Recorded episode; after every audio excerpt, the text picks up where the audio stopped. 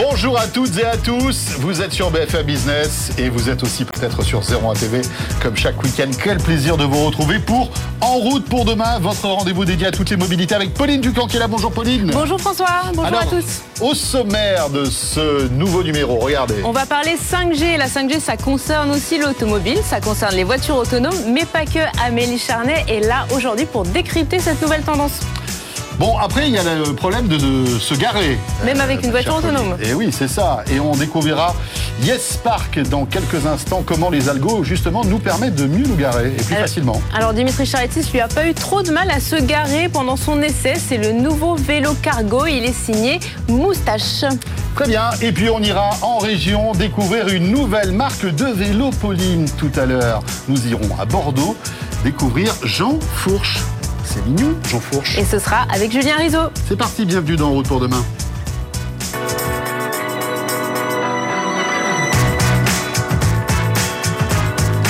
BFM Business et 01 TV présente En route pour demain avec Pauline Ducamp et François Sorel.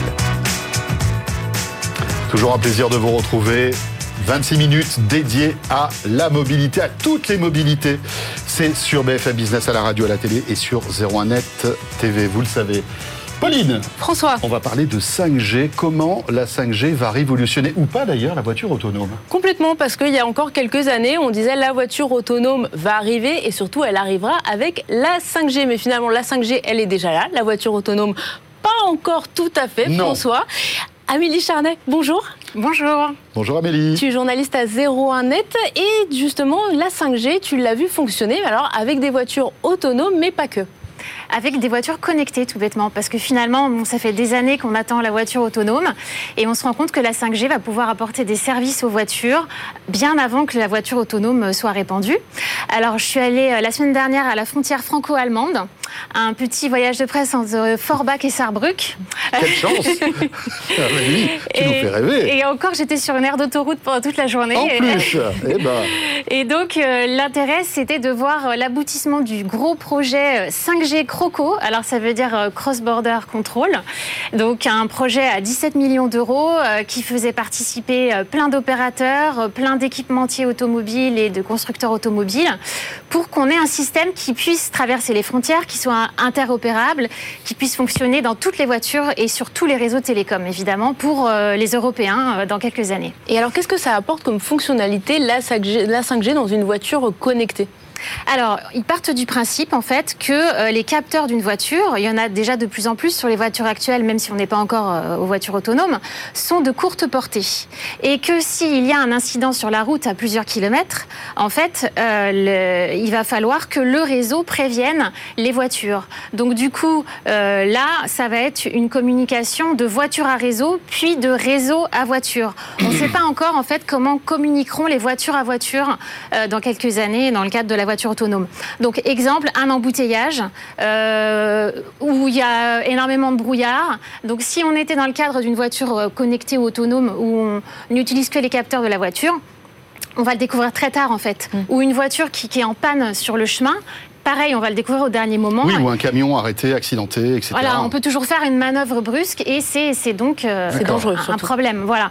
Donc c'est un système euh, anti-collision qui a été développé notamment par euh, l'opérateur Orange et qui permet donc de une voiture en fait qui est accidentée ou à l'arrêt va communiquer toute seule automatiquement au réseau et va dire attention, je suis à l'arrêt, et le réseau va prévenir toutes les autres voitures. Oui, parce qu'on saura exactement où est cette voiture grâce au GPS, etc. Exactement. Et donc, on pourra avertir toutes les voitures qui sont dans les environs qu'il y a un accident, un arrêt, un embouteillage, etc. etc. C'est une espèce de super Waze, en fait, automatique et, euh, et standardisé. C'est-à-dire que malgré tout, il va falloir, on ne pourra pas mettre à jour les voitures qui existent déjà, mhm. qui sont déjà euh, commercialisées. Il va falloir sortir de nouvelles voitures. Et Stellantis promet, par exemple, un système qui, sera, qui équipera ces voitures euh, dès 2024. Et ça tombe bien puisque euh, les opérateurs en France vont être obligés de couvrir les autoroutes en 5G. Donc on peut s'attendre, euh, voilà, 2024-2025, les premières voitures connectées en 5G avec les premiers nouveaux services. Et puis ce sera opérable en plus entre les différents constructeurs parce que finalement, c'est aujourd'hui c'est le problème, c'est que finalement ceux qui ont un type de GPS ou un autre peuvent communiquer entre eux, mais pas entre les différents types de GPS par exemple. Exactement, voilà. Donc là tout sera standardisé, normalisé, ça se traversera les frontières.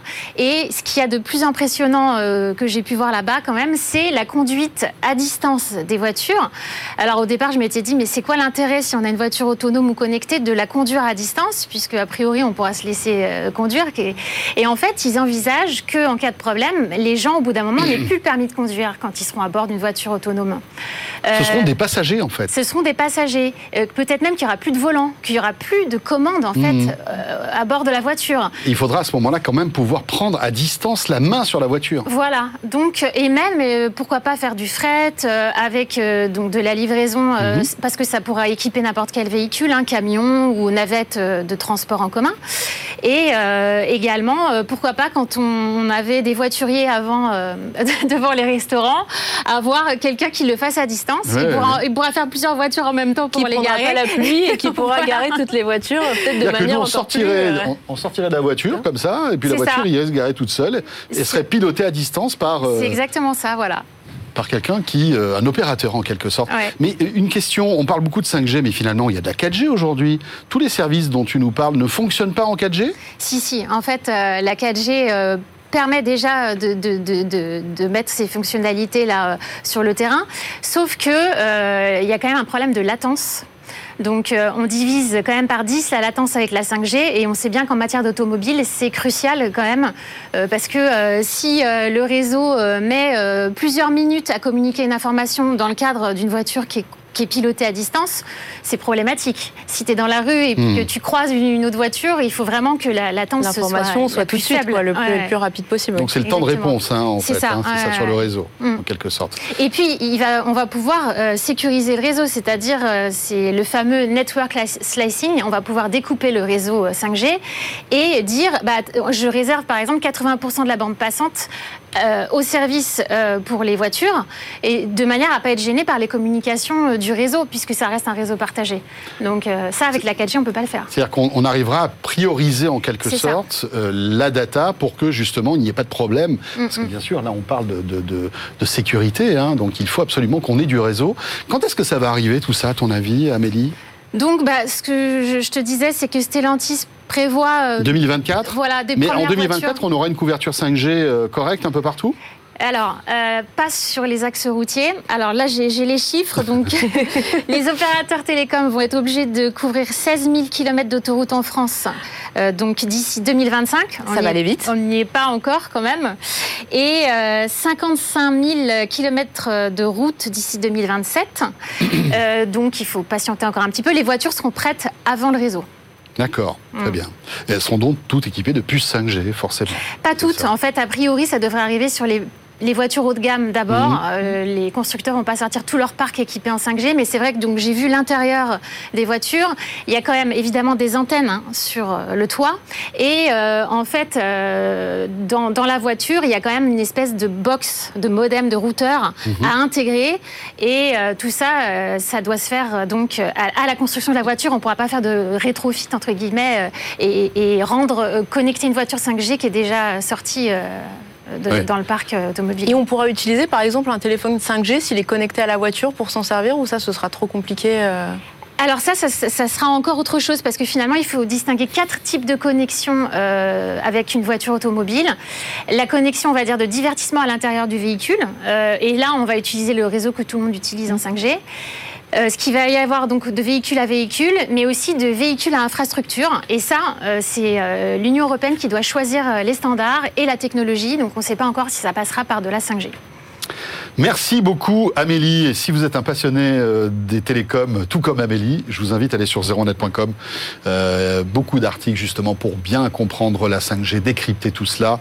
à retrouver donc sur Zeronet. Merci beaucoup Amélie. Et on va enchaîner avec notre invité. Avec l'invité de la semaine. BFM Business et 01 TV présente En route pour demain, l'invité. Et on va parler de Yes Park. Peut-être utilisez-vous déjà ce service. Euh, et on accueille Charles Pfister. Bonjour Charles. Bonjour. Vous êtes le cofondateur de Yes Park. Tout à fait. Ça tombe bien, on a plein de questions à vous poser.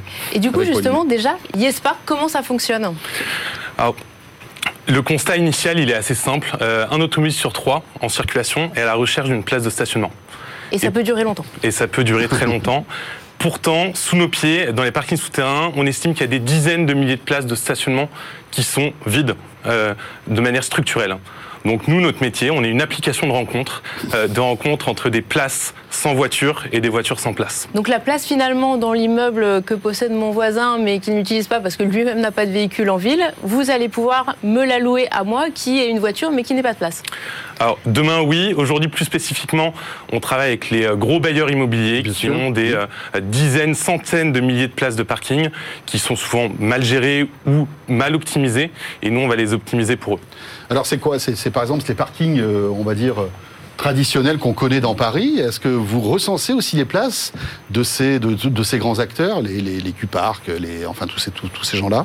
De plus en plus, effectivement. On travaille de plus en plus avec euh, à la fois des bailleurs sociaux, des bailleurs euh, d'immobilier de bureaux, mais mmh. également des exploitants de parking euh, comme Indigo, la SAMS, Transdev Park, etc. Et nous, côté utilisateur, on va proposer une application mobile qui permet à la fois d'accéder à la base de 45 000 places de parking disponibles à la location au mois de choisir son parking euh, en filtrant sur des critères de localisation, de prix, de services rendus, et enfin euh, de louer la place et d'y accéder via le smartphone qui fait office de télécommande. Charles, en gros, euh, je vais par exemple aller dîner dans le 11e arrondissement, on sait que c'est compliqué trouver des places, eh bien je vais pouvoir, grâce à YesPark, trouver une place pour pouvoir me garer là-bas alors nous, ce qu'on propose, c'est plutôt de la location au mois. Donc, vous Donc c'est pas de l'instantané. Enfin, c'est pas sur quelques minutes ou quelques heures. Là, c'est vraiment pour louer une place sur euh, des durées plus longues. effectivement, c'est euh, le, cas d'usage, c'est le résident qui habite dans un immeuble parisien. Euh, il n'y a pas de parking en dessous et il a besoin d'une place de parking à proximité dans le quartier. Il se trouve qu'on va mutualiser le parking existant de l'immeuble d'à côté et lui offrir une solution de location longue durée. Et alors là, on parle de voiture, mais si j'ai un deux roues, est-ce que vous avez une solution aussi pour ces utilisateurs-là? Ouais, ce qu'on a constaté, c'est que le monde où la mobilité, c'est euh, un véhicule à quatre roues thermiques, euh, est en passe d'être terminé. De plus en plus, la mobilité, elle passe par euh, d'autres types de véhicules. Ça va être des vélos, des trottinettes, des motos, des scooters, des vélos cargo et j'en passe. nous, notre objectif, c'est de nous adapter à cette mobilité et à toute cette multimodalité. Donc, on propose désormais du stationnement pour vélo, du stationnement pour moto, du stationnement pour véhicules électriques, du stationnement pour trottinettes, etc. Charles, moi j'avais une petite question. Comment ça fonctionne en fait? C'est ce qu'il faut des capteurs euh, dans les, places de parking, justement, pour savoir si elles sont vides ou pas? Comment vous arrivez à recenser en fait toutes ces places? Alors nous, on a des accords avec ces gros bailleurs immobiliers. On va euh, référencer leurs places, euh, les identifier évidemment une à une via de la data et évidemment des algorithmes. On va les référencer et ensuite un automobiliste va s'abonner à une place de parking numérotée, identifiée on va installer effectivement une technologie qu'on a développée, qu'on a appelée une YesBox. C'est un objet connecté qu'on branche aux portes de parking et qui permet l'ouverture via le smartphone. Donc on sait euh, euh, identifier les ouvertures de portes, les entrées et les sorties. Euh, Donc vous arrivez à savoir combien il reste de place, par exemple Notamment, on sait exactement combien de place il reste. Pour l'utilisateur, c'est pratique j'imagine. Ouais, c'est plus pratique. que le badge qui peut être volé, cassé. Euh, mhm. euh, puis ça permet de digitaliser entièrement l'expérience utilisateur. Euh, vous choisissez votre parking sur la, plateforme YesPark, vous accédez au parking trois minutes plus tard, vous avez deux jours pour l'essayer. Si ça vous plaît pas, vous résiliez et vous n'avez pas payé. voilà, c'est gratuit comme essai. Là, on sait qu'avec le, Covid et les différents confinements, les, Français se sont beaucoup moins déplacés. Il y a beaucoup de gens qui sont restés euh, plusieurs mois à la maison. Le télétravail s'est aussi développé, on se déplace moins. Est-ce que du coup, ça a impacté votre activité? Parce que qui dit moins de déplacements dit aussi moins de recherche euh, de parking alors ça a eu un effet euh, euh, contrasté. Pendant le confinement, évidemment, euh, il y a eu beaucoup moins de déplacements, donc on a perdu un petit peu d'activité. néanmoins, après le Covid, le premier confinement, ça a repris de plus belle. en réalité, les gens ont plutôt préféré se déplacer en voiture qu'en transport en commun. Euh, et de plus en plus, par contre, on, voit que ça revient à la normale avec quand même un changement d'usage de mobilité euh, dont le Covid a été un catalyseur. Mmh. Euh, les gens se déplacent de plus, plus en plus en vélo. et je crois même que l'année prochaine marquera la première année où à Paris, il y aura plus de déplacements en vélo que de déplacements en voiture. C'est dingue.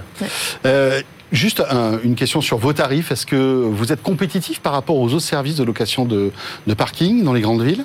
Il se trouve qu'en moyenne, on est moins cher que les autres services. Euh, c'est assez euh, simple. Nous, initialement, on a référencé des parkings de bailleurs sociaux, euh, donc de bailleurs d'immobilier résidentiel, qui par construction ont des prix qui sont un peu en dessous du marché. Mhm. donc par construction, on affichait des prix qui étaient deux fois, voire trois fois moins chers que les parkings d'exploitants de, parking connus euh, et 20 euh, à 30% moins cher que euh, les parkings de particuliers.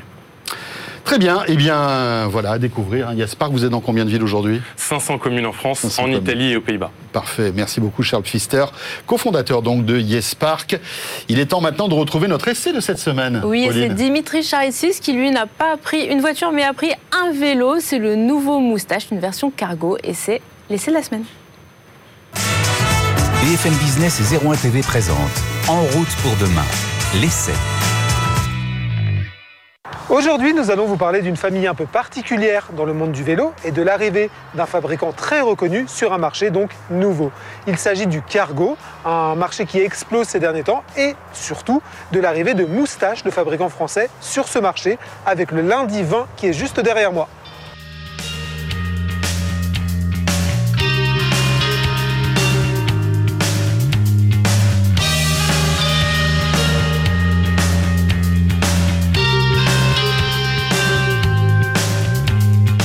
Si ce vélo vous dit quelque chose, notamment au niveau du cadre et au niveau du guidon, c'est tout à fait normal. Pour construire son cargo, Moustache est parti de son vélo de ville le lundi 27. Et s'il s'appelle lundi 20, c'est pas tout à fait un hasard. Il faut savoir que chez Moustache, la construction, l'élaboration de ce cargo, c'est un projet de très longue date. Ça a pris presque trois ans pour aboutir à ce résultat. Pourquoi Tout simplement parce qu'il a fallu trouver le format adéquat. Il y a plusieurs familles chez les cargos. Il y a le long tail comme celui-ci, c'est-à-dire un vélo allongé, mais il y a aussi les biporteurs et les triporteurs, les vélos avec des caisses à l'avant ou à l'arrière. Le choix de Moustache s'est porté sur cette forme-là, sur ce format, tout simplement parce qu'il considère qu'il est plus adapté à la ville et surtout qu'il correspond un peu mieux à la conduite selon Moustache. Nous y reviendrons. Concrètement, la première chose qui impressionne quand on a ce moustache entre les mains, ce lundi 20, bah, c'est déjà sa compacité. Dans le monde des cargos, ça reste un modèle relativement compact, assez réduit, fait seulement 1m85 et en termes d'empattement, c'est parmi les plus bas du marché. Ça donne une première indication de ce que Moustache souhaite faire de son cargo, c'est-à-dire pas un cargo comme les autres, un vélo relativement lourd et difficile à manier. Au contraire, l'objectif de Moustache est de rapprocher la conduite de ce lundi 20 le plus possible de la conduite d'un vélo classique. Quand on est à bord de ce lundi 20, on n'a pas vraiment l'impression d'avoir un cargo derrière soi. En termes de longueur et d'empattement, on n'est donc pas du tout sur euh, quelque chose de classique chez les cargos, puisqu'on est donc à 1m85 de long. Mais là où Moustache est allé encore plus loin, c'est en pensant sa géométrie de sorte à ce que le vélo se comporte comme un vélo classique urbain. On a typiquement un cadre très rigide, fait avec deux tubes assez épais et quand on regarde aussi les tubes à l'arrière, on a quelque chose de très renforcé qui pourrait paraître presque lourd, mais en réalité, le but est tout autre. Le but, c'est de rendre le vélo très rigide.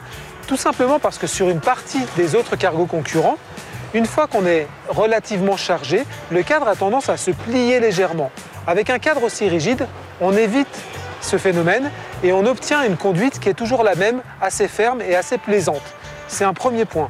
Le second, c'est que Moustache a opté pour des roues de 20 pouces. Là aussi, l'objectif, c'est d'avoir un centre de gravité plus bas et une certaine agilité. En plus, les, euh, pneus sont relativement larges, ce qui permet, en les sous-gonflant un tout petit peu, d'avoir quelque chose de très confortable, d'où le fait de se passer d'une fourche. Objectivement, après avoir roulé une matinée avec le vélo, le confort fait partie de ses points forts et il n'y a aucun problème là-dessus. Ce qu'on aime particulièrement sur le lundi 20, c'est le soin apporté à certains détails. Il y a par exemple la selle télescopique. Il suffit d'appuyer sur un bouton et de la baisser pour faciliter l'enjambement du vélo. Il y a aussi, bah, quand on passe à l'arrière, le fait que la roue arrière soit entièrement carénée avec un matériau recyclable. Donc ça c'est plutôt un bon point, mais surtout ça protège les pieds des enfants qui sont à l'arrière. Il y a aussi des choses assez basiques, mais qui ont du sens. Typiquement sur la barre arrière, on a des petites excroissances sur les côtés pour éviter, quand on pose le vélo, que les enfants se coincent les doigts. Voilà, c'est ce genre de petites choses qui fait que bah, ce moustache-là paraît très bien pensé. Et ensuite, il y a bah, le choix offert en termes d'équipement. On a deux versions avec une version simple ou double batterie. En termes de motorisation et d'autonomie, on a quelque chose de très classique du côté de chez Moustache. C'est un partenaire habituel de Bosch et bien évidemment, c'est du Bosch qu'on retrouve sur son cargo. Concrètement, le moteur, c'est un Performance Line Cargo. C'est le modèle sorti l'an dernier par Bosch et c'est une version bah, un petit peu améliorée, un petit peu ajustée du Performance Line CX avec une assistance un peu plus progressive, un peu moins poussée que sur la version VTT du moteur. Côté batterie, on a le choix donc, entre simple et dual batterie. Ce sont des blocs de 500 watts qui permettent donc en fonction bah, du poids du cycliste, du terrain, euh, des conditions météo, d'aller jusqu'à au mieux 100 km d'autonomie. Et enfin, côté afficheur, là aussi c'est du très classique avec le Lintuiva qui permet, bah, dont le principal atout en réalité c'est de pouvoir s'enlever directement du cadre et d'être emporté avec soi. L'autre bon point, c'est que Moustache a compris que l'univers du cargo supposait aussi développer une gamme d'accessoires. Et lorsqu'il sortira ce cargo en janvier 2022, bah, il sera accompagné de plusieurs accessoires, comme évidemment le siège enfant qui peut se clipser juste derrière, de plusieurs caisses, alors elles peuvent être en bambou ou en plastique comme ici, mais aussi d'une bagagerie assez complète qui permet d'augmenter la charge maximale de ce vélo. On peut aller jusqu'à 80 kg à l'arrière et 15 kg à l'avant. Voilà, vous savez presque tout de ce premier cargo de moustache. Le lundi 20 sera disponible à partir de fin janvier 2022. Il y aura quatre niveaux de finition. Ça va de 4599 à 6599 euros. Et bien sûr, là, il s'agit d'une première prise en main, mais on vous propose dès le mois de janvier un test de fond en comble de ce premier cargo signé moustache.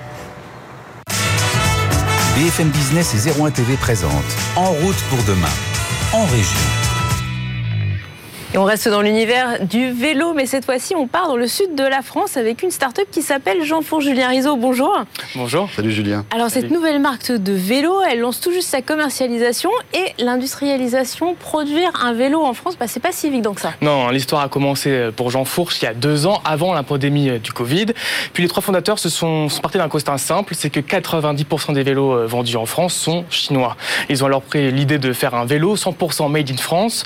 Sauf que là, ça a été plus compliqué que prévu. Les fondateurs ont dû y renoncer. Impossible de faire un vélo euh, de série euh, entièrement fait en France, comme nous l'explique Benoît euh, Morin, un des fondateurs de la marque.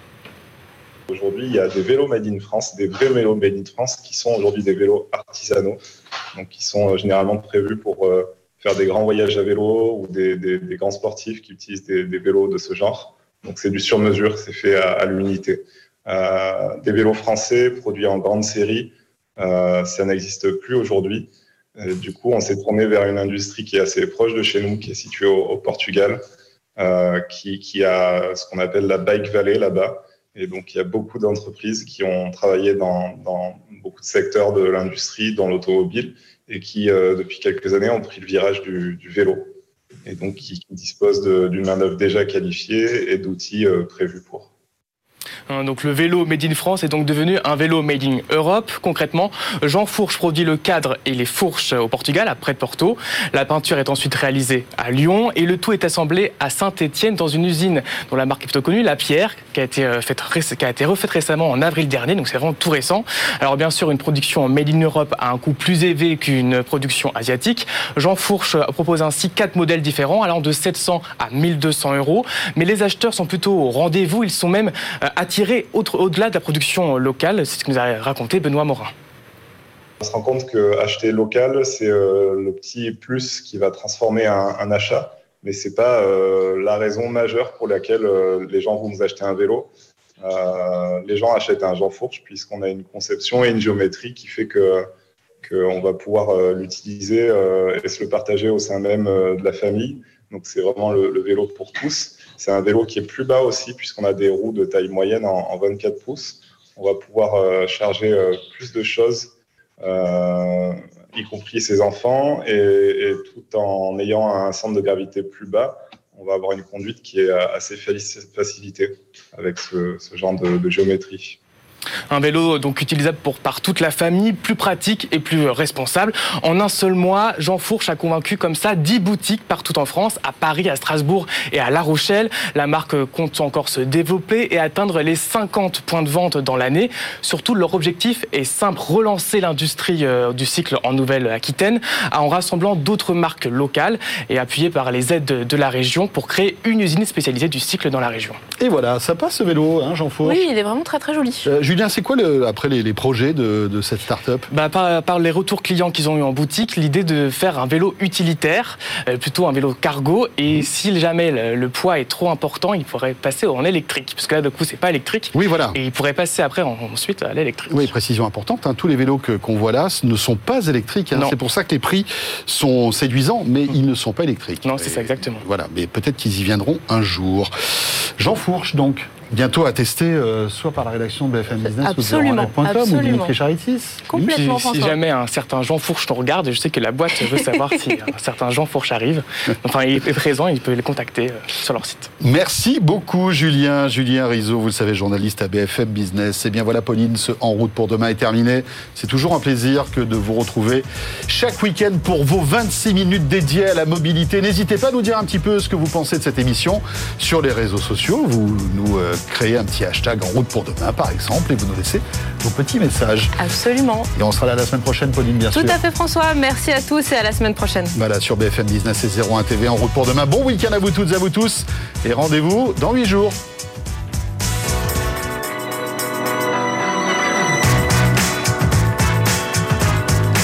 BFM Business et 01 TV présente En route pour demain avec Pauline Ducamp et François Sorel.